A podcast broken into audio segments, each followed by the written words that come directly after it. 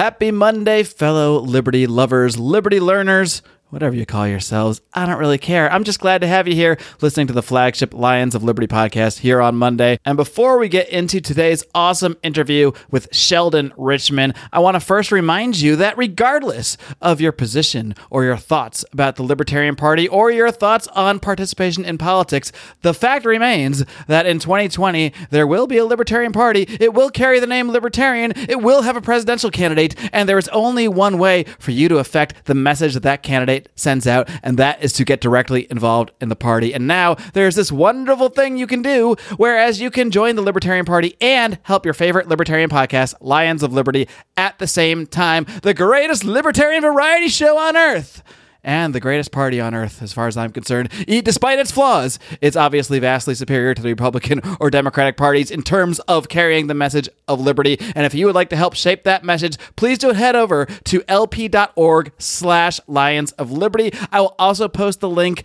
along with all sorts of other links in today's show notes, which you can find at lionsofliberty.com slash 423.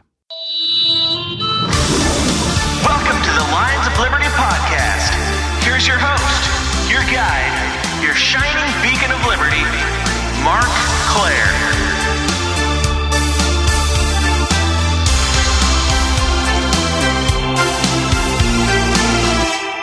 All right. And today's guest is just one of those guests that I thought to myself, my God, how have I not had this person on the show yet? And we're going to be correcting that today, my friends. He is the executive editor of the Libertarian Institute, and he is the author of several books, including most recently having published the book through the Libertarian Institute called Coming to Palestine, a collection of essays from over 30 years of writing on the Israeli Palestinian conflict. I'm so very pleased to welcome Mr. Sheldon Richman. Sheldon, are you ready to roar? I am indeed. Excellent and wonderful. And because it's your first time here, before we do a deep dive on the Palestine issue, I want to get to a little bit of a deep dive on yourself and, and how you first came in to libertarian ideas. How did you first find out about all this wacky libertarian stuff? And how did you come down the path of being such a passionate advocate uh, for individual rights and the ideas of liberty? I'll uh, be glad to go through that quickly. Uh, my story is actually very similar, I think, to other libertarians of my generation. I was a baby boomer born in 1949. So it gives you an idea of uh, how far back I go. So my political awakening occurs in 1964 with the presidential campaign of Barry Goldwater. Uh, now, my opinion about Barry Goldwater today is not quite what, what it was back then, but I was hearing about Barry Goldwater was, and he said things along these lines, of course. Uh, he talked about individual liberty and limited government and free markets and things of that nature. Uh, foreign policy, I wasn't paying too much attention to. That came a little bit later. Of course, it was Cold War, Cold War days, although Vietnam hadn't yet uh, gotten into full swing. Uh, but I was interested in Goldwater. I'd read his book, The Conscience of Conservative. I hadn't heard the word libertarian yet, but friends of mine at school, a couple in particular, two, two twins, said, if you like that stuff, you need to read Henry Hazlitt's Economics in One Lesson. And so I, I found that book. And then they said, you also need to get your name on the mailing list of the Foundation for Economic Education. Won't cost you any money, but once you're on the list, you'll be on the list forever. And they'll send you stuff, including their free monthly magazine called The Freeman. A little aside here. Many years later, I became the editor of The Freeman, was the editor for 15 years, in the beginning in the late 90s and then into the, uh, the, the, new century. Uh, okay. From there, someone says, well, you got to read Atlas Shrugged. Ayn Rand's Atlas Shrugged. And I think I read The Fountainhead first, then I read Atlas Shrugged. And then it just one thing leads to another. Someone says, Hey, have you ever heard of Murray Rothbard? Who's Murray Rothbard? Well, he's an anarchist. Anarchism, that sounds a little crazy. Start to read Murray Rothbard. And meanwhile, I'm associating with libertarians. I was in Philadelphia. There was a pretty hot center of uh, libertarian activity. We had recently broken from Young Americans for Freedom, which was, you know, William Buckley's uh, he founded this conservative youth organization, and we libertarians broke from it. And you know, the rest is history. You start, you read Bastiat, you read all these people, and then uh, it wasn't very long before I realized I was a libertarian, not a conservative, and I shed any association with the with the right wing. Can you talk a little bit more about that split since you were sort of you know there for it? Uh, and I, I know a little bit about it, but well, I was there. Uh, I was at the famous 1969 convention in St. Louis. I took a, a, a, charter, a charter. We took a chartered bus, a whole bunch of us, like 19 hours from Philadelphia. It was quite fun. Uh, I saw and met Karl Hess for the first time. I don't know if your audience is familiar with Karl Hess. They should look him up. He was a speechwriter for Barry Goldwater, but he wasn't yet a libertarian. Still considered himself conservative. Wrote a book after that campaign called "In a Cause That Will Triumph." But after some stint as an editor at Newsweek, he became a full-blown individualist, libertarian, anarchist, and co- helped uh, co-edited with Murray Rothbard Murray Rothbard's uh, monthly newsletter, the Libertarian Forum, which came out for a very long time. Uh, YAF was an organization I said founded at, uh, at William Buckley's estate in Sharon, Connecticut. He was kind of the godfather of it, and had been on for going on for some time. By the time we got to 1968, 69, when I was coming into such things. Uh, there was, though, a growing libertarian caucus. That was the term we used. And we uh, there were various encounters. We weren't uh, really large enough yet, but when we got to the 69 con- uh, National Convention, where uh, there was a election for the, the, the, chairman of the, of the organization and a board of directors, the Libertarians fielded a, a slate of, of uh, candidates for the board of directors. They didn't challenge the chairmanship. They went ahead with the chairman, but they, they did they did fund we did field our own candidates for the board. Well, we were greeted very badly by the conservatives, who who were, became known as the trads for traditionalists. I mean, they as we would walk through the whole the, as we walked through the hotel with our T-shirts or whatnot on, they were yelling things like "lazy fairies," obviously a play on laissez-faire because we we care about laissez-faire. How original! We, we talked a lot a lot about laissez-faire. One libertarian burned his his draft card and was pounced on uh, by some of the trads. Uh, and our, our slate of candidates got destroyed. we didn't elect anyone. However, it was a very moving situation for libertarians. Karl Hess was there. I met lots of hardcore libertarians. Rothbard stayed in New York. He didn't go to St. Louis, and he put out a special issue of his newsletter saying, uh, "Listen, listen, YAF." And he told the libertarians, "Get out of that organization. There's you're not going to take it over. There's no hope." And and he was right. So we we uh, some of us set up the ones that were oriented to Pennsylvania and Philadelphia set up the the Society for Individual Liberty, which later joined with the Libertarian International and became the International Society for Individual Liberty, ISIL, which I think still exists. I don't hear that much about it lately, but it, they put on conferences around the world, uh, and just things went from there. Uh, that's how that happened. What was the biggest difference that you guys had with, I guess, the the more conservative you know, section of that movement? Was it like foreign policy, or I mean, what what was the really crux of the split? Well, they cared more about. It seemed to me more about foreign policy than uh, than domestic policy. Now there were some people who were very good on domestic policy. I mean, they weren't as hardcore, I don't think, as we were, but they did. They liked the free market and they didn't like all the regulation and stuff like that. Uh, and there were some good economists speaking at that convention. Uh, Harold Demsetz, I believe, spoke there. Was good free market. Was a good free market guy. Uh, but they really cared about the Cold War. They thought it was like a holy war against communism. Uh, it was always interesting uh, with YAF because they would have when they were putting their platform together. They issued a platform every other year or whatever. They would have a domestic side and a uh, foreign side. The domestic side would always recommend abolition of the draft. The, the, the foreign side, foreign policy side, always endorsed the draft. I'm not sure how what happened to the final document, but the, you could tell where the interests were. The people right. who uh, cared about they cared. The people on the domestic side cared more about individual liberty clearly than the people who, who were the American empire side. Right. And uh, we were against the draft. I told you they smashed the guy who uh, who uh, burned his draft card, and uh, the, the draft seemed like a pretty uh, important violation of individual liberty, but a lot of people in YAF, you know, didn't seem to care much about it. They were gung ho in Vietnam, as '69 Vietnam is raging now.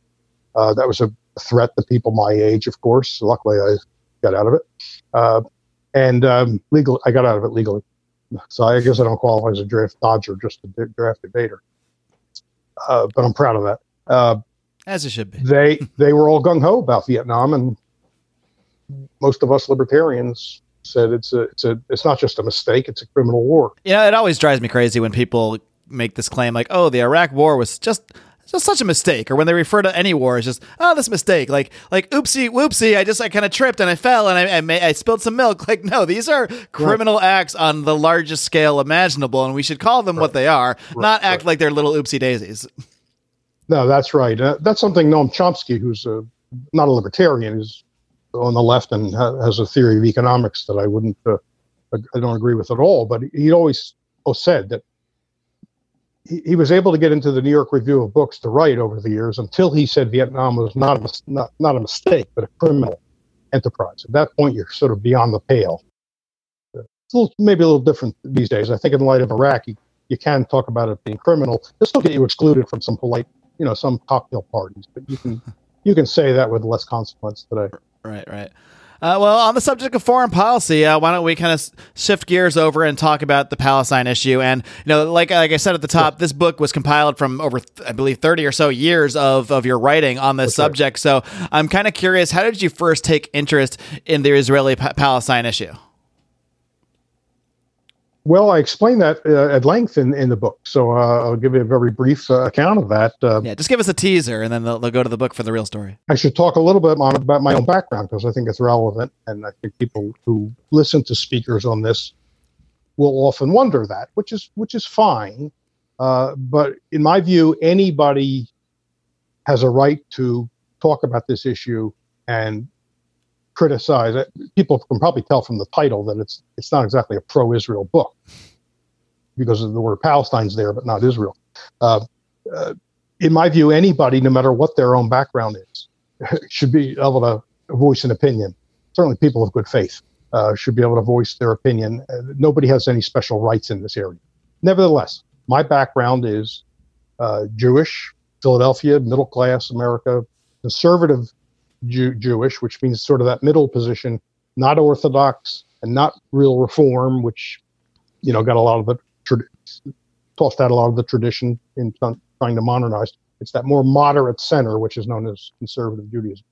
Uh, and grew up in a very pro-Israel family. Now, not in the sense of we were planning to move there. My parents had no interest in moving there. Uh, although the call of of the Zionist project originally was for Jews to all, all Jews to move to Israel. Uh, maybe they would say a few should stay behind for fundraising and stuff like that. But essentially, it was an in, it was supposed to be the home state, right? The home state of the Jewish people worldwide. So everybody was really supposed to go. My, my parents, they loved America. They were they, they did you know fairly well in America. They, and this is true of my, my whole family. They, they had no interest in moving. But that's all I heard growing up. In my, I went to Hebrew school to learn Jewish history and and uh, I had to prepare for my bar mitzvah. I mean, all that, all that. So I absorbed that and was not, uh, you know, you know, you hear about some kids who at 14, 15, 16 are beginning to uh, question all this stuff, their parents' religion and everything. I was not that precocious. You know, it took me a little longer. So all through that time, I was uh, kind of on with the program, except I heard one dissenting voice, uh, especially around 1967, and that was my my grandfather, my father's father, who was from, as we put it, the old country, right? He was Lithuanian, Orthodox. Now, he was Orthodox, not Orthodox in the sense that he wore that the black clothing, the long coats. It was a more modern Orthodox, certainly. Uh, I don't know if it was an American take on it, but he was very religious, very religious, very tolerant too. I hear him in 1967, which of course there's the big war, right? Six, big war. It wasn't, that many days, but it was a major war in 67 where Israel uh, takes the uh, what we call the occupied territories today, the, the West Bank, uh, Gaza Strip, and uh, Golan Heights. Uh, we go to see him on a Saturday afternoon, Jewish Sabbath, it's you know, Saturday, Shabbat we called it, Shabbos, and he's railing against. That's a bad pun. I was going to say he's railing. He's he's like fuming at Israel. It's in the news. He's he watches TV. He's watching the news. And my mother and father are saying, "What's the what are going on? What's going on there?" They they, uh, they defended themselves. It was a miracle against all these Arab countries. They defeated them quickly. Isn't that wonderful? Every, you know, American Jews were feeling their oats. It's fantastic. You know, sort of vicarious, like we're strong. Not that they were any near anywhere near the place. American Jews were safe in America, but they're you know they're feeling good about it. My grandfather was saying, and I, you know this is going to sound uh, this is going to sound harsh, but it's my grandfather. The Jews are the cause of the troubles over there. And my mother father was saying, "What the heck are you talking about?" Now he was from, so this is the first dissenting voice I heard, and I didn't pay enough attention. It was only about 16. I should have been asking questions. 16 is not that young. I should have been asking questions. I don't know why I didn't ask more questions. Uh, uh, anyway, I won't go into all that. I'll leave I'll leave that for people to read. Uh, it was another oh 10 years or more that I was at lectures, libertarian lecture, about the history of imperialism, British imperialism, French, you know, Dutch, imperialism in general, not uh, imperialism in general, not just about the Middle East, where I st- start hearing details about how the imperial powers treated the subject uh, uh, populations, and I and one of them does talk about Britain and and and uh, Palestine after World War One, how how uh, and through World War One, how the machinations uh, enabled Britain to get control of that area, even though the Arabs had been promised independence. They they were lied to by the Brits. I mean, people may know this story. I go it, go into it in some detail. Uh, and then the subject of Zionism came up in Israel, and I started asking questions like, well, what aren't there property rights involved? Can't Israel base base its position on uh, property rights? The Jews had bought property, and the speakers were explaining to me that only about six or seven percent of the land of Palestine had been purchased. So even a lot of those uh, purchases are questionable because they were bought from feudal landlords, they, and they kicked the the uh, the new owners would then kick off the people who had been working that land along with their families for, you know, centuries and centuries over a thousand years because they, they would buy it from some rich uh, uh, feudal landlord who got it from some political authority as a favor. And but the farmer whose family has been there forever, who really should be the owners under the John Locke approach to transforming land, the right tilt, the, tilt, the owner is the true owner is the tiller of the soil. I already believe that as a libertarian. There seems something wrong in all these land uh, about these land purchases and therefore the, uh, the whole formation of the state. Well, it, from there, I just started reading. Even Palestinians that you know had property there and, and were you know by any sort of account the property owners because of the system in place there, they weren't sort of truly considered legal property owners in that sense. So when these sales were made, they're not necessarily done uh, through those those actual land occupiers, the people living there. They're done through some right. feudal, you know, rich person who, who owns supposedly owns that whole area, and then we call that a legitimate right. sale, and they get kicked off the land. Right. There were some small uh, holders, landholders, and there were purchases from. I don't, not a huge percentage, but there were there were purchases from individual holders, and you could say, okay, those those uh, seems like that, would pass libertarian muster, but uh, yes, uh, depends on exactly which period you're talking about. From but but the over over half, and then and then huge, even larger percentages of that were were purchases from these absentee landlords who lived in Beirut. They were they were very wealthy. They'd gotten huge tracts, just like happens in uh, happened in Latin America and other places. Huge tracts of land to, in England. You know, when King when King uh, Henry VIII uh, confiscated the church property, he gave it to his friends. Uh, that's how lots of land was acquired, and and then there were people working the land who were considered tenant farmers, right? You have to you had to pay tribute to the uh, absentee owner with either crops or money.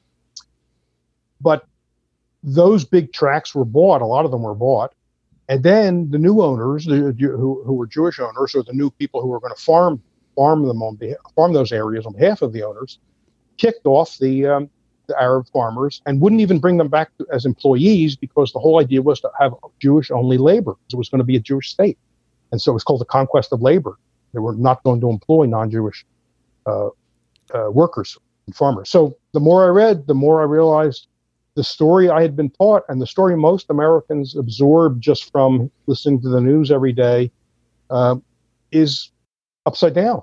I'm curious as you sort of came into these ideas and started to filter the conflict more through your libertarian beliefs. Did you have any sort of like contentious conversations with either people in the Jewish community surrounding you or your family? I mean, I'm sure that I already know the answer. Of course, the answer is yes. But uh, can you maybe just describe a little bit of like how, how that went and, and how people responded to uh, your idea that you know maybe even though you're Jewish and you know b- believe in the faith, that doesn't necessarily need to translate to supporting the Jewish state and everything it does. Well, full disclosure now.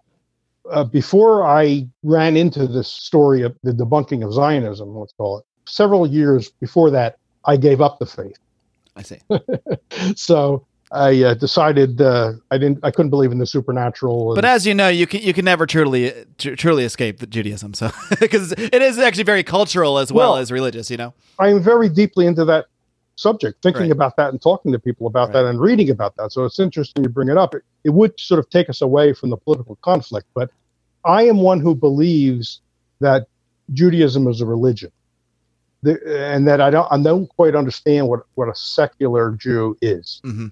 Mean, plenty of people call themselves secular Jews or atheist Jews. You know, if you said he's an atheist Catholic, everyone would say, "No, what are you talking about?" If you say Right. secular Jew, everybody everybody knows what you're uh, talking. I guess if you're a secular Jew, it means you know you like latkes and you like some of the food. I guess. And you yeah, but here's the problem. Here, here's the problem.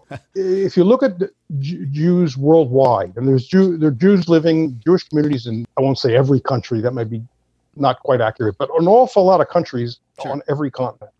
Okay, if you if you take away, let's just think about the religious ones for a second. Forget any secular. If you if you put aside their religious beliefs and practices, which they which they have in common, otherwise I guess they wouldn't be Jews. Right. If you put those to the side and ask what else do they have in common, n- the answer is nothing. They don't speak the same language. They don't eat the same food. Do you think a Yemeni Jew eats the same food that a Los Angeles probably Jew not. eats? Of course not. Now it, we're we're in the day of globalism and global trade, so it's less true than it used to be. Right. But that means that just means other cultures are, have imported Western Western uh, culture in the sense of food, you know, foods and whatnot. But if you look at the uh, the cultures that are kind of native to those areas, Yemen, Iraq, Iran, just name any country that has a Jewish community, uh, uh, Morocco, they have their own foods, music. Uh, they have they have their own language, but the language is the, the language of the non-Jews who live around them. Right? Uh, Mhm. Uh, Arab Jews spoke, spoke Arabic. Now they might also speak Hebrew when they go to the synagogue, but their main language was Arabic. What do they have in common with Jews anywhere anywhere else aside from religion? Right. I say nothing. So what is what is the secular Jewish culture? There's no secular Jewish culture. Hmm. So, like I said, it's a whole other subject. I'll be happy to talk about it, but it would eat up the time, and you wouldn't have the time for the the political conflict. I love going in different direction on this Okay. show, so, so I'm totally happy for you to do that. I love to talk about this. I'm a big fan of a, of a book by Shlomo Sand, who's an Israeli uh, retired professor of uh, European history at university, a very well credentialed guy. And he's written a trilogy of books, which are the, intrigue, the intriguing titles The Invention of the Jewish People, The Invention of the Land of Israel, and How I Stopped Being a Jew. Hmm. So people can look those books up. That, that's a title that's going to interest a lot of uh, a lot of people in my, in my area. It's a very interesting book. Awesome. Hold your horses, kitty cats. I have to jump in here for one second and tell you about another great libertarian podcast. And this one is not your typical podcast. This one doesn't really focus so much on the ideas of liberty, but on music. And who doesn't love music in some form or another? I, I guess some people don't, but who really wants to know those people anyway? Let's be honest. Anyway, the show is aptly titled Sounds Like Liberty. Sounds Like Liberty is hosted by Liberty's favorite nerdy husband, Nick Pacone, and his wife, Lizzie. They speak to guests every single week to find out who has the best music taste here in Ancapistan. And uh, the Lions of Liberty have actually been on the show, at least a good number of us. Myself, uh, Brian McWilliams, and Howie Snowden have all been on Sounds Like Liberty. We're still waiting for the John Odermatt episode, uh, but uh, we're not actually sure if John listens to music because we already know he doesn't watch movies. So here's what I want you to do. I want you to go ahead and go on over to ancapmusic.com and check out Sounds Like Liberty, or just search Sounds Like Liberty on your favorite podcatcher. That's all I do. I, I stick completely to the podcatchers, but Sounds Like Liberty is an excellent show and really does a great job of merging culture, music, and liberty together. I highly recommend this program. If that wasn't enough, the show is co-hosted by an African American female ANCAP. I mean, what what more could you ask for? And by the way, Nick did tell me to say that in the ads. Do check out Sounds Like Liberty. Go to ancapmusic.com right now to learn more let's uh, kind of dive into uh, more of the details on on the Israeli-Palestinian conflict, specifically through Sure. uh, the libertarian perspective. And I kind of want to focus a little bit because this is a, an issue that comes up a lot on the 1967 war. Uh, and, and I, I please stop me at any point because I know there's a couple different conflicts. There's one in the 70s too, and I, I could confuse them at some point. But um, you know, I, but I think essentially the claim is in, in any of these conflicts, essentially the claim in this is, is the same uh, that the state of Israel is attacked by its neighbors, and then in in response has launched whatever military actions, and within those actions has captured land. And there is there are often claims that because the Arab nations or the people around them started those conflicts, uh, that any land acquisition that has was done in, in the, de- the, the defensive response from the Israeli point of view would be legitimate. So, can you just kind of break down Yeah. uh, your perspective on that 1967 conflict or any other ones you want to touch sure. on? Just that that overall concept of you know of the claim that th- these wars are done in self defense and that, that any lands claimed are, are sort of done in the same vein. We're leapfrogging, of course, over the 1948 war after Israel declared independence. You can you feel free to start there. Then you know, t- take me on the journey and I was going to say yeah, we could jump back to that. whatever way makes the most sense to, for you to explain it. and obviously these are complex, long stories, so I will try to keep it Mhm. not so complex without oversimplifying in an unjustified way. You got to have some oversimplification. People Sure. have written huge volumes about this, so uh, uh, you know the limitations. Right. But but okay, in in in 1948, May. Um, well, it's not quite Israel yet because it was going to declare its independence. So the moment before the declaration, it wasn't Israel. So the, the the Zionist government in waiting declared independence as the state of Israel. Now, it used as its authority the uh, UN uh, Security General Assembly Resolution 181 from six months earlier, November of 1947. Now, 1947, World War II ends in 1945. The UN is a very young organization, really just getting its uh, bearings. Uh, one of the first things it did was d- deal with um, the Palestine issue. Uh, because to jump back even further, ever since the end of World War One, Britain was managing Palestine. It was known under the uh, League of Nations rules as a, as a mandate. It's, in other words, a colony. Mhm. The theory was we're going to get it ready for independence. These are basically children, and we have to uh, wait until they're mature and, and uh, have earned the earned the right and the maturity to govern themselves. That was the. They'll start in a colony preschool, and then they'll they'll grow up, and then they can be a regular state Yeah. that violates rights Right. in, in normal ways. essentially a colony. It was, a, but by for by by having the League of Nations and the and the British running Palestine, and they also colonized Syria, Lebanon, Iraq, Jordan, but in those days it was known as Trans Jordan. Essentially, everywhere that we have problems today can, be can be traced Yeah. back to this in that, in Not yeah, but not Saudi Arabia because Saudi Arabia they didn't understand the oil potential of Saudi Arabia, so they pretty much said, okay, House of Saud, that was a family, right? Saud Right. family. You can you can have this. You can be pretty much independent because they thought it was a worthless desert. where Mhm. they got that wrong. But uh, but anyway, as far as the what's known as the Levant, those other countries I named is known as the Levant. Right? Um, that was all under the French or or British control after World War One. By doing that, of course, they broke their promise to the the, the British broke their promise to the Arabs because the Arabs said during the, the British said to the Arabs during World War One, revolt uh, revolt against the Germans. Sorry, no, sorry, get, get that wrong. They said to the Arabs, revolt against your Ottoman Turkish overlords who were allies of Germany in World War One. Revolt against them, disrupt the war effort, and we will, which will help Britain because Britain wasn't a sure thing that Britain was going to win that war. This is where Lawrence of Arabia comes in, right? He's the emissary, really. If you do that, you revolt against the Turks and help disrupt their war effort, we'll give you independence in the the land of uh, the Arabs. It, it just, I just have to say, it strikes me just hearing this how similar this is to just our our current foreign policy. I mean, it, it's really, it's really amazing. Yeah, right. So they they probably knew the Arabs probably knew they shouldn't believe the, the British, but on the other hand, I guess they figured, what do we have to lose? Right. Uh, We're living under us, an empire now anyway, so- now, but, but but maybe they will keep the promise. So they, I, I knew that. I'm sure they didn't really believe the British. Who'd believe the British on that on something like that at that point? Uh, anyway, so they went along and they did disrupt. They gave the Turks a lot of headaches, which which and blew up railroads and and really did uh, help uh, Britain win the war. At the same time, though, in 1917, the British government issues the Balfour Declaration, which is a letter written by uh, uh, one of the Rothschilds, who's a very prominent uh, Jewish philanthropist and banker, very prominent in England, saying that the, uh, His Majesty's government looks on with favor, looks with favor on the establishment of a Jewish national home in Palestine. That's what the Zionist movement had been working for as a first step. It wasn't didn't say state. It was very vague. What's a, what's exactly a Jewish national home in Palestine? There was, al- but there was also language saying, and this should not in any way prejudice the rights of the non-Jewish communities in Palestine. I like how they refer to the supermajority Arabs and Mus- Muslims, Christians as the non-Jewish uh, uh, maj- uh, communities, Right. or of, of Jews living in other countries. So put in that sort of hedging language. Don't worry, this isn't going to disrupt anybody's rights, anybody's rights anywhere. We just are going to recognize a national home.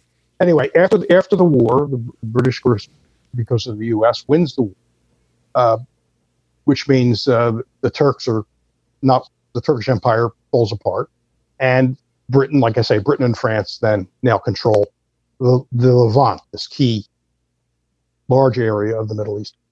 Uh, now, we have where the Zionist movement is uh, helping to move Jews there. Uh, they're uh, they're buying this land, but they're also evicting Arab uh, tenant farmers and, and and just employees, Arab employees who working for farmers off the land that their families had been working for. We're talking about a very long time, over well over a thousand years. And if you there's a whole other story where they make they a lot of these a lot of these people that we call Palestinians actually can have have ancestors who go back to the land of Canaan, right before it was even settled by by Hebrews. Right. So they have very very deep roots in the land. People we call Palestinians, both the both the Christians and the uh, and the Muslims, because people converted over the many years. Anyway, so Jews are coming in. The, the British are allowing immigration for a while, but then things begin to get dicey. The Arabs are beginning to, the, the people thrown off their land, and, and other people who uh, care about them are beginning to resist. And there's some there's some violence. Much of it I will not defend. If there are riots and killing of indiscriminate Jews, that's a very bad thing. But I'm looking now root causes.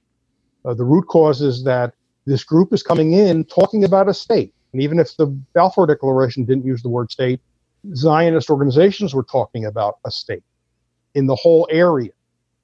And so people were getting nervous. And it, it seems to me they were justified in being nervous. Uh, as then we have World War II. Let's skip over World War II. Uh, the violence is heating up between the the the the, uh, the, the, Zionists, for one thing, are trying to kick out the uh, the British. The British finally wash their hands and say to the new UN, "We can't take this anymore. We're getting out." And they give the date that they're getting out in 1947. No, 1948, like May 15th, 1948. They tell the UN, "You handle this." Uh, so, so there, there's, like I said, there's there's actually t- Israeli or it's not Israeli Zionist terrorist violence against uh, Britain. They bomb. They famously bomb uh, the uh, King David Hotel and kill a whole bunch of people. Where some civilians, you know, diplomats, not soldiers, it's not a military installation. It's where some of the government people are living. It's out and out terrorism. It's what we would call terrorism today. So they throw it to the UN. I'll, I'm obviously truncating out of office. Sure. Yeah. I It the uh, the UN UN the UN creates a commission called UNSCOP, the UN Commission on Palestine, in 47, and it does a big study, and it says, you know what we need to do? We recommend that we uh, partition Palestine into a Jewish state and an Arab state. Now they didn't consult the Arabs. They didn't even talk to the Arabs. They're getting plenty of feedback from from the Zionist organization, which was very well funded, well organized. You've got to give it credit, and had a lot of support in America and, and from British uh, uh, Jewish community in Britain and other places. A lot of support from the West. The Arabs weren't getting much support from the West. The, the UN General Assembly then votes on uh, the 29th of November, 1947, a famous moment. They vote on this resolution. 33 to 13, it passes. The U.S. votes for it. The Soviet Union votes for it, and they pushed it hard. The two of them. They leaned on member states to vote.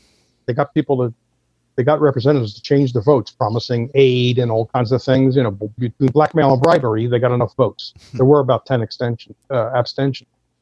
So it passes. Now, what did what passed exactly? Because if you hear about this story today, and it's told very often, you'll hear that the UN partitioned uh, Palestine into a Jewish state and a Arab state or Palestinian state. It means Muslim Christian, smaller small minority Christians, mostly Muslim. But that's not true. They never put they the UN did not partition neither the General Assembly nor the uh, Security Council partition Palestine. Because, first of all, the UN and its bylaws has no power to partition territory and to give some territory to a, a, a minority uh, group or a group within that uh, area. There's no power to do that. But even the, its own language of the resolution showed that it was a recommendation of partition. It was a recommendation to Britain and the other member states. In other words, the UN was not saying, we hereby partition uh, Palestine into a Jewish state and then an Arab state. It simply said we recommend to the members that maybe this is a sol- this is a solution to the problem because there was violence, like I said, uh, going on. Uh, then it then it told the the Security Council, the UN told the Security Council that um, you should be ready to use force in case to forestall violence. But as other people were pointing out at the time, including the the Americans, at the time at the UN. The UN had no power to do this, no power to uh, uh, partition anything, uh, no power to force any kind of solution on a, uh, on, a, on an unwilling party. Like I said, the, the Arabs opposed the resolution the, from the very beginning. They said we don't we, we don't accept this. So it was an unwilling party. UN had no power to impose anything on an unwilling party, and and the and the UN Security Council under the bylaws has no has no power to use force to put together a force, except, and I'm not saying I like this language, but it, I'm just talking about what what is in the bylaws. Mm-hmm. The UN does have the authority to, you know, put together a force to prevent a threat to international peace. Well, this was not a threat to international peace. Even if the, even if the Jews and the Arabs were fighting among each other, uh, it's it wasn't a threat. It didn't have to be a threat to international peace. Right. It could have been a, lo- a local threat to, to, to peace there. But as, as many people pointed out, it's the UN action that was inciting the war. By, by doing the partition, they were creating the conditions for war. So the UN can't create the conditions for war and then say, hey, we're going in to stop war that, that it itself created. So the whole thing is, is, is, a, is a myth. Okay, the UN did not create the UN. Nevertheless, in six months later, after that resolution, Israel declared independence, citing Resolution 181 as its authority.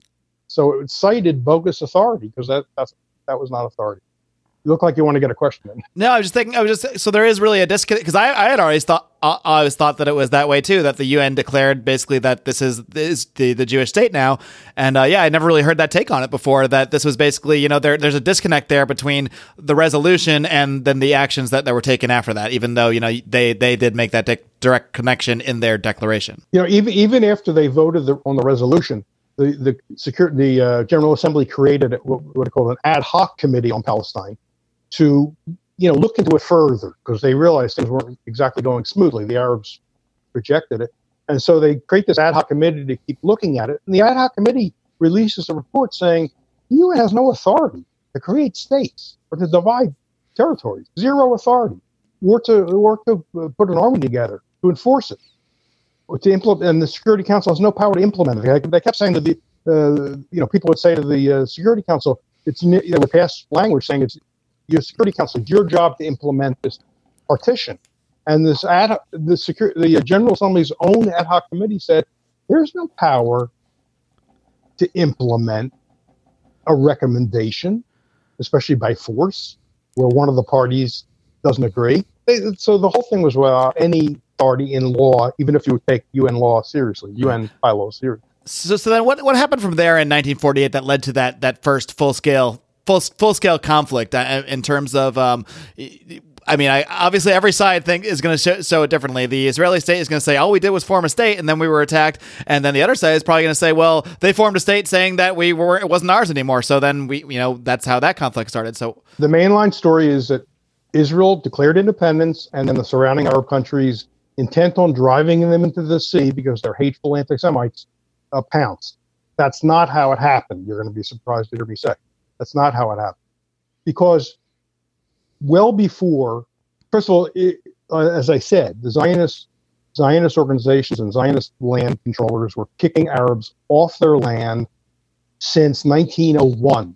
It has been going on a long time. Uh, in 47, this accelerates and they drive off hundreds of thousands of people from their land and, and, and out of the uh, out of the area that was uh, under the partition would have gone to uh, the, the Jewish right part of the population. By the way, they were only one third of the population, but they were going to get about 57% of the land and some of the best, uh, most arable land. The the supermajority, two thirds Arabs, were going to get the remainder. So it looks kind of odd to begin with, right? Why does one third get 57% of the, in the best land while the two thirds gets right. the remainder? So the Palestinians are not very happy what's, about what's going on. Uh, you know, by the time the 1948 war ended, 750,000 Palestinian Arabs, Arab Muslims, and Arab and less fewer, smaller number of Christians had been driven off their land and out of the Jewish part of, of the now Jewish part of Palestine. 750,000. But more than half of that, or about half of that, were driven out before the uh, 1948 before the 1948 Declaration of Independence. So it wasn't it was well before any kind of war. The point is the Arab nations were not united and they had no taste for going to war against Israel. They were very very reluctant and they end up because they're being urged by the horror that's happening to the Palestinians, which they call the Nakba, the catastrophe. And their own populations, they're finally shamed into taking some action. Reluctantly, they weren't well organized they didn't have the organization or the arms or the spare parts that the Zionists had because they had so much Western help, not necessarily from governments, but private Western help. And so they reluctantly get into it. Most of the fighting occurs in what would what was under the partition idea, supposed to be the Palestinian side, right? Or the, the, Pal, the Palestinian parts of the territory. Very little of the fighting was was what would become Israel. So it was not an attempt to crush the newly de- uh, declared independent state of Israel. That's just wrong. And then uh, just to put one more uh, interesting fact on top of all this, the Israelis, they weren't Israelis yet, of course. The Zionists were secretly negotiating with the king of Jordan, Trans, was called Jan, Transjordan, right? Its next door neighbor. They, they had made secret negotiations. There's a very good book about this. I discuss it in my book, uh, where they say to the king of Jordan, look, you take what we today call the West Bank. It's because it's the West Bank of the West Bank of the Jordan River. You take the West Bank, which would put Jordan now on two both sides of the River Jordan. You take the West Bank because you don't want a Palestinian state, and we don't want a Palestinian state. King of Jordan, he wanted to be the king of all Arabs, so he didn't want a new Palestinian state set up. He want he wanted it. So the Israelis, it was more maybe than the Israelis could swallow at that stage in 1948. That's still pretty early and they had, they, I guess, they had their hands full holding on to what they were gaining through the war. So they cut a deal. It's, there's a book called Collusion Across the Jordan, which documents this very well. It's, it's not not controversial. So that's why the West Bank was in Jordan's hands. Now we come to 1967, let's say, and Egypt got the Gaza Strip, which was just a little strip of territory, no, just north of uh, on the Mediterranean, north of Egypt, with Israel on the other sides. Just just to kind of uh, expand on this, this is the, this deal with Jordan and with Egypt. Those are both basically just deals to sort of placate the leaders of those countries, not create a new state because they don't want the, the Palestinian state, the competition from those Palestinian states. Is that is that kind of why they agreed? Right. It, it, it was not a deal. It was not a deal with Egypt. Gaza was not the subject of a deal with Egypt. Egypt, you know, the U.S. and uh, sorry, Israel in the 50s had had uh, made military incursions into Gaza and attacked Egypt also. So Egypt was not going to be dealing at that point with Israel, and so they just, I think, grabbed and held that territory. They never ex- they never uh, annexed it. The deal was with the king of Jordan, who's this. The current king is Abdullah. That his his it was his great grandfather also named Abdullah, who was the uh, the king that uh, Israel or the future Israel cut a deal with to cut out to make sure there was no Palestinian state. Uh, I think Israel's plan was, or certainly some of the the planners, the rulers, was that some they they'd get that land someday. They don't need to have. Some of them were very pragmatic and said, "Look, let's get our foot in the door. Let's take a partition." Look, a lot of the Zionists thought they shouldn't have to partition it. They wanted the whole thing, and even more than that, they wanted Syria and Lebanon, and, and they wanted Jordan. Uh, they claimed that was really part of historic Palestine. So you have different factions within Zionism. Some were pragmatic, some more zealous, you know, zealous and ideological, saying, "No, let's get, every, we want everything now." And others saying, "Wait a second, we're not going to get everything now. Let's take what we can get, and we'll work from there." When, when uh, this is an important point, when Israel declared its independence in '48, it did not declare its border because that they wanted that open ended. They knew that the borders were not being settled by the UN recommendation, and they were right.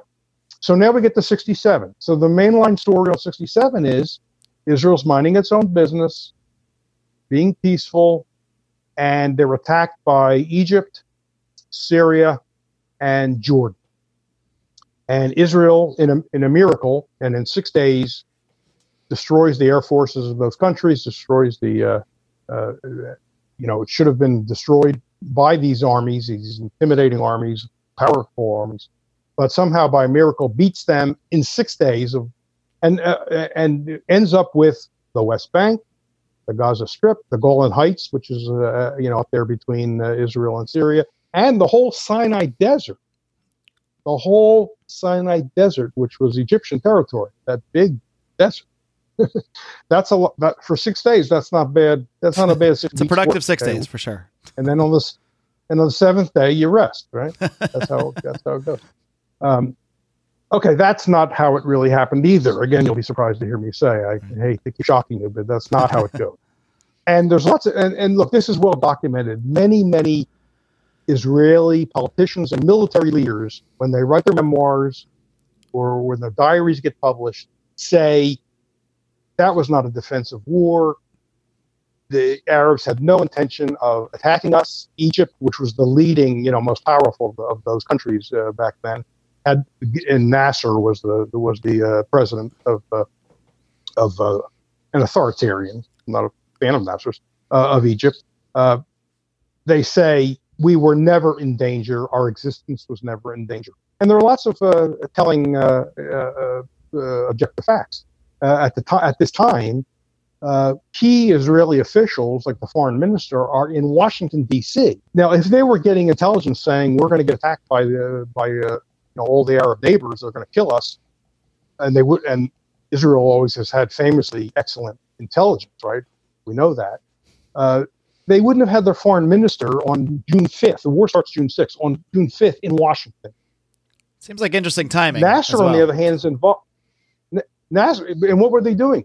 The, the, evidence is that they were looking for a green light to attack the Arabs. They were asking Lyndon Johnson and his Secretary of State, uh, Dean Rusk, uh, whether can we have a green light to, uh, to attack. Uh, meanwhile, Nasser is embroiled in a civil war in Yemen. Why would he choose then to go to war with with uh, Israel? Now there was tensions, and they closed the Gulf, the Gulf of Aqaba. There was tensions uh, uh, he did say, uh, Nasser said, asked the UN. UN had a security force, a peacekeeping force, uh, I guess in the Sinai, and he ordered them out, which you have a right to do under the UN rules. He ordered them out. Israel could have said, okay, come in, come to our side then. We need you as protection. Israel wouldn't do that. They could have invited them right there uh, and said, okay, and don't go home, just cross the line and come to our side. Egypt wouldn't, I mean, Israel wouldn't do this. Uh, you know, you have many days in the UN with tension, diplomats talking. I remember watching it on TV. Uh, and then suddenly Israel attacks those nations and destroys all their air forces on the ground. They never launched their planes. That doesn't sound like a defensive war. Now, they might say about it was preemptive. They were about to attack. There's no evidence whatever Washington was telling Israel, Egypt has no plans to attack.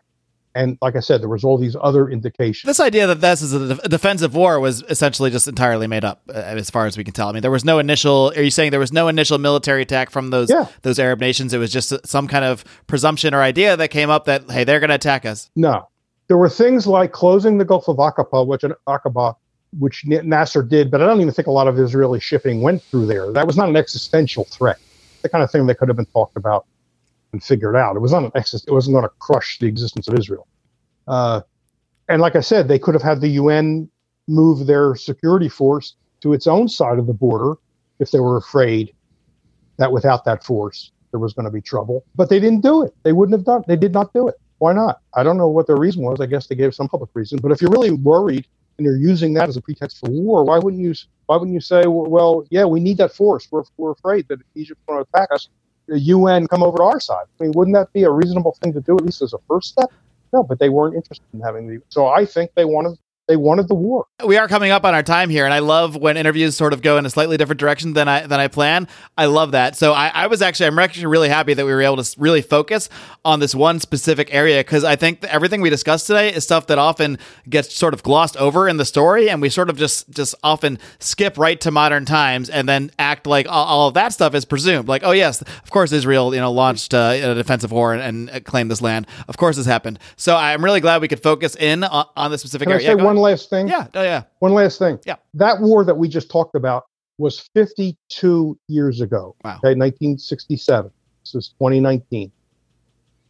That means that for the last 52 years, the Palestinians of the West Bank and Gaza have been living with no rights whatever civil, political. They can't vote on anything. They're, they're subject to preventive detention without charge, indefinite. 52 years. That's the ball we have to keep an eye on. And we should not forget that. If people want to know, well, why do we why should I care about this? Isn't this old, isn't this ancient history? 48, 67. Today, people are living 52 years without rights. That we should care about. Yeah, that, that transitions into sort of the final thing I wanted to you know let you speak on because I and I would love to you know m- maybe schedule something again and, and explore this even further or perhaps do a bonus segment, Sure. uh, kind of diving into some more more the more specifics. But I'm really glad we could kind of do this where we're just really focusing on on a lot of this history here, this, this history that often gets glossed over. But I do want to let you uh, sort of give one final message to libertarians, one final pitch for why people should check out the book. Um, why should libertarians care about this matter? Uh, why should people who care about individual rights care about what, what's going on halfway across the world in the Middle East with the Israelis, the Palestinians? Whether some people have a lot of you know strong opinions on it, other people just don't know much about it and don't care to. Either Yep. way, why should libertarians and those who you know hold individual rights dearly, why should they care about the issue of Palestine? Well, they should they should care about it. I'll give you a couple of, of reasons. Uh, for one thing, as far as approaching this issue, if you're not well versed in it, don't use the easy excuse. This is an ancient religious or tribal fight. How can I possibly understand it? Especially if you're not not a religious person. Let's say you're an atheist, you might say, ah, two religious sects fighting. Uh, they're both irrational. I don't I don't even want to think about it. That's wrong. It is not an ancient reli- or religious fight. It's a recent, as I say, pick your date, 1900, 1947 and 8. It's not that old. And it's not essentially religious because Jews and Arabs, most both Muslims and Christians, live together in Palestine fairly f- peacefully for a long, long time. Certainly better than Jews had it in Europe Mhm. up to the Nazis and through the Nazi period. Jews had a very rough time in Europe in Christendom Right. uh, up to 1945. It's a whole different story in the Middle East, particularly in Palestine. You can people can look it up and read it. This is not a controversial statement. So it's the introduction of the statehood movement, Right. Jewish nationalism, which most Jews in the beginning rejected. Most Jews were not Zionists. That's a whole other subject we can talk about. People don't know about Jewish anti-Zionism. That's a whole area. There's books on it. I talk about it in my book. Okay, but what, so why care about it?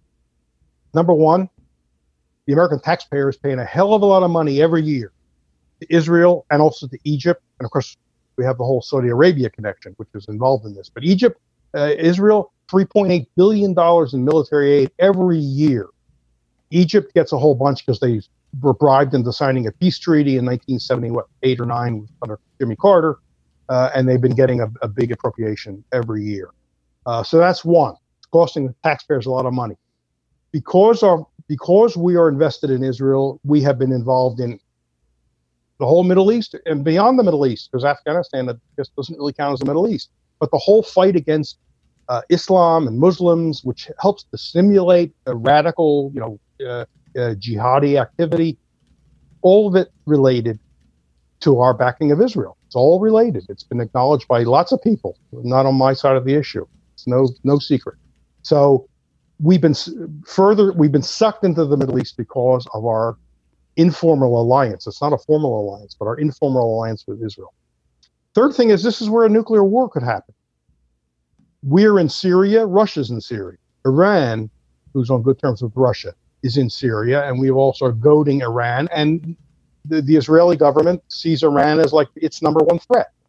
I mean, it was it was Netanyahu who was urging us to not sign the the nuclear agreement with Iran, and we're pushing Trump to get out of it. Although Trump didn't even pushing, he's tight. He's tight with Netanyahu. Uh, a war could could uh, get sparked there. Maybe it's the, the one place in the world that the, the, the, you know where the odds are the greatest that a war could, could get sparked there that could turn into something very big and, and and you know maybe the worst we can possibly imagine.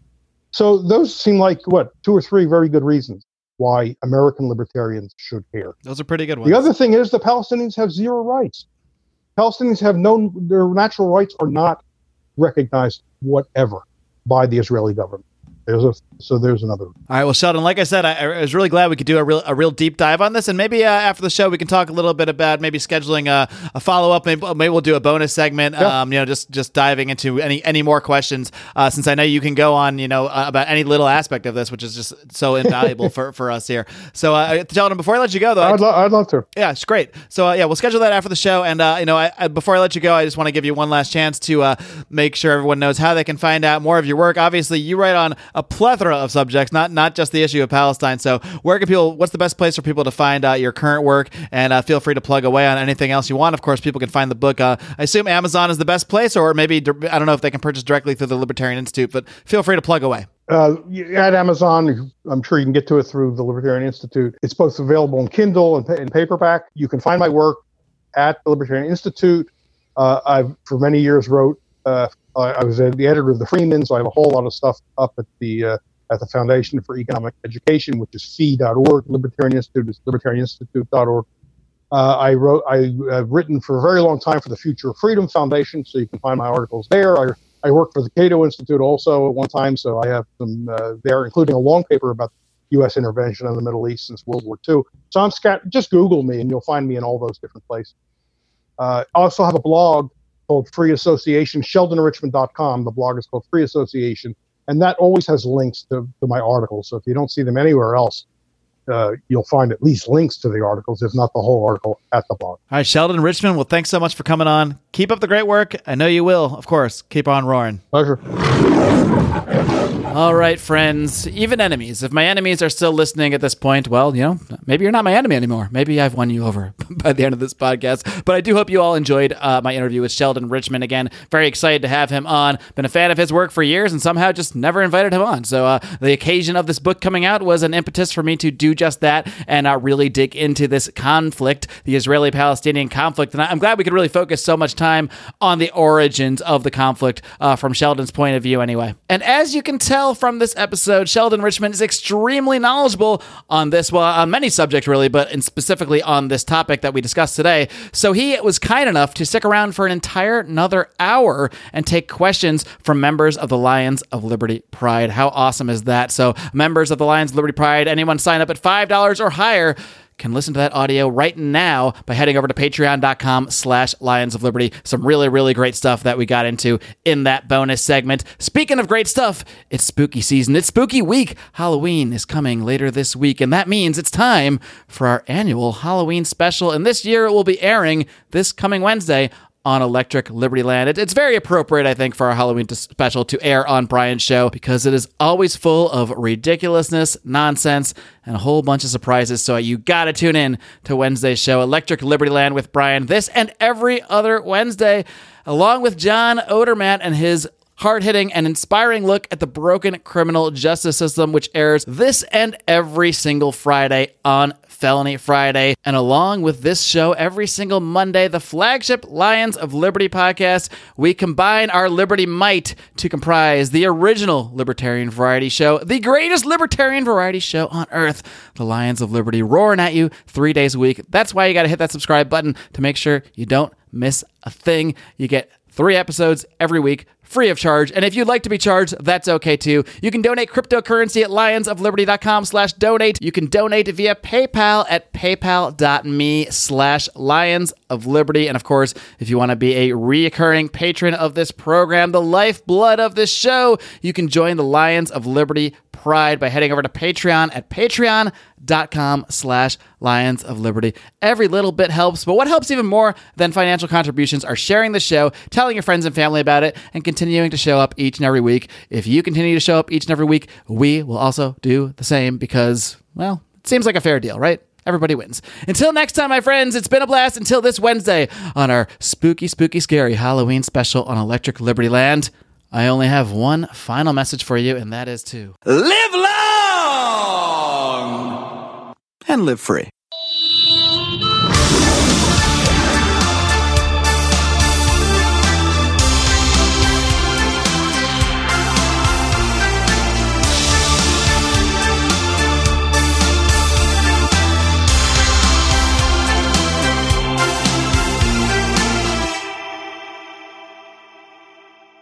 Are you tired of banging your head against the proverbial wall of politics and getting nowhere toward actually making your life more free? Are you tired of interview podcasts that have the same guests as every other libertarian interview podcast out there? Are you tired of hearing the same news stories that you can hear on the mainstream media? Then you need to listen to The Lava Flow, where we don't do politics and we don't do the major stories that exist only to divide you. We talk about news that affects you and your freedom, and we work to find solutions that can actually help you to be more free. Check us out at thelavaflow.com. Listen to We Are Libertarians at WeAreLibertarians.com. My name is Chris Spangle, and I host a show where we talk about the stories you and your friends are talking about, and then we give you libertarian solutions so you sound smarter when you're talking to your friends. We're going to make you sound like a genius. Tune in now at WeAreLibertarians.com. Are those dry, boring, run of the mill political talk shows putting you to sleep on your commute or at work? Are you ready for some fun? Look no further. Blast Off with Johnny Rocket is a Seattle based podcast expressing viewpoints of free markets, voluntary exchange, badass music, wicked banner, and of course, drinking. The Blast Off doesn't shy from the truth, but always brings the party. Let's rock and roll, Raylene. Bring it on, Johnny. You can check us out at thelaunchpadmedia.com forward slash blast off. Again, that's the launchpadmedia.com forward slash blast off. Launchpad Media. Always launching ideas in your direction.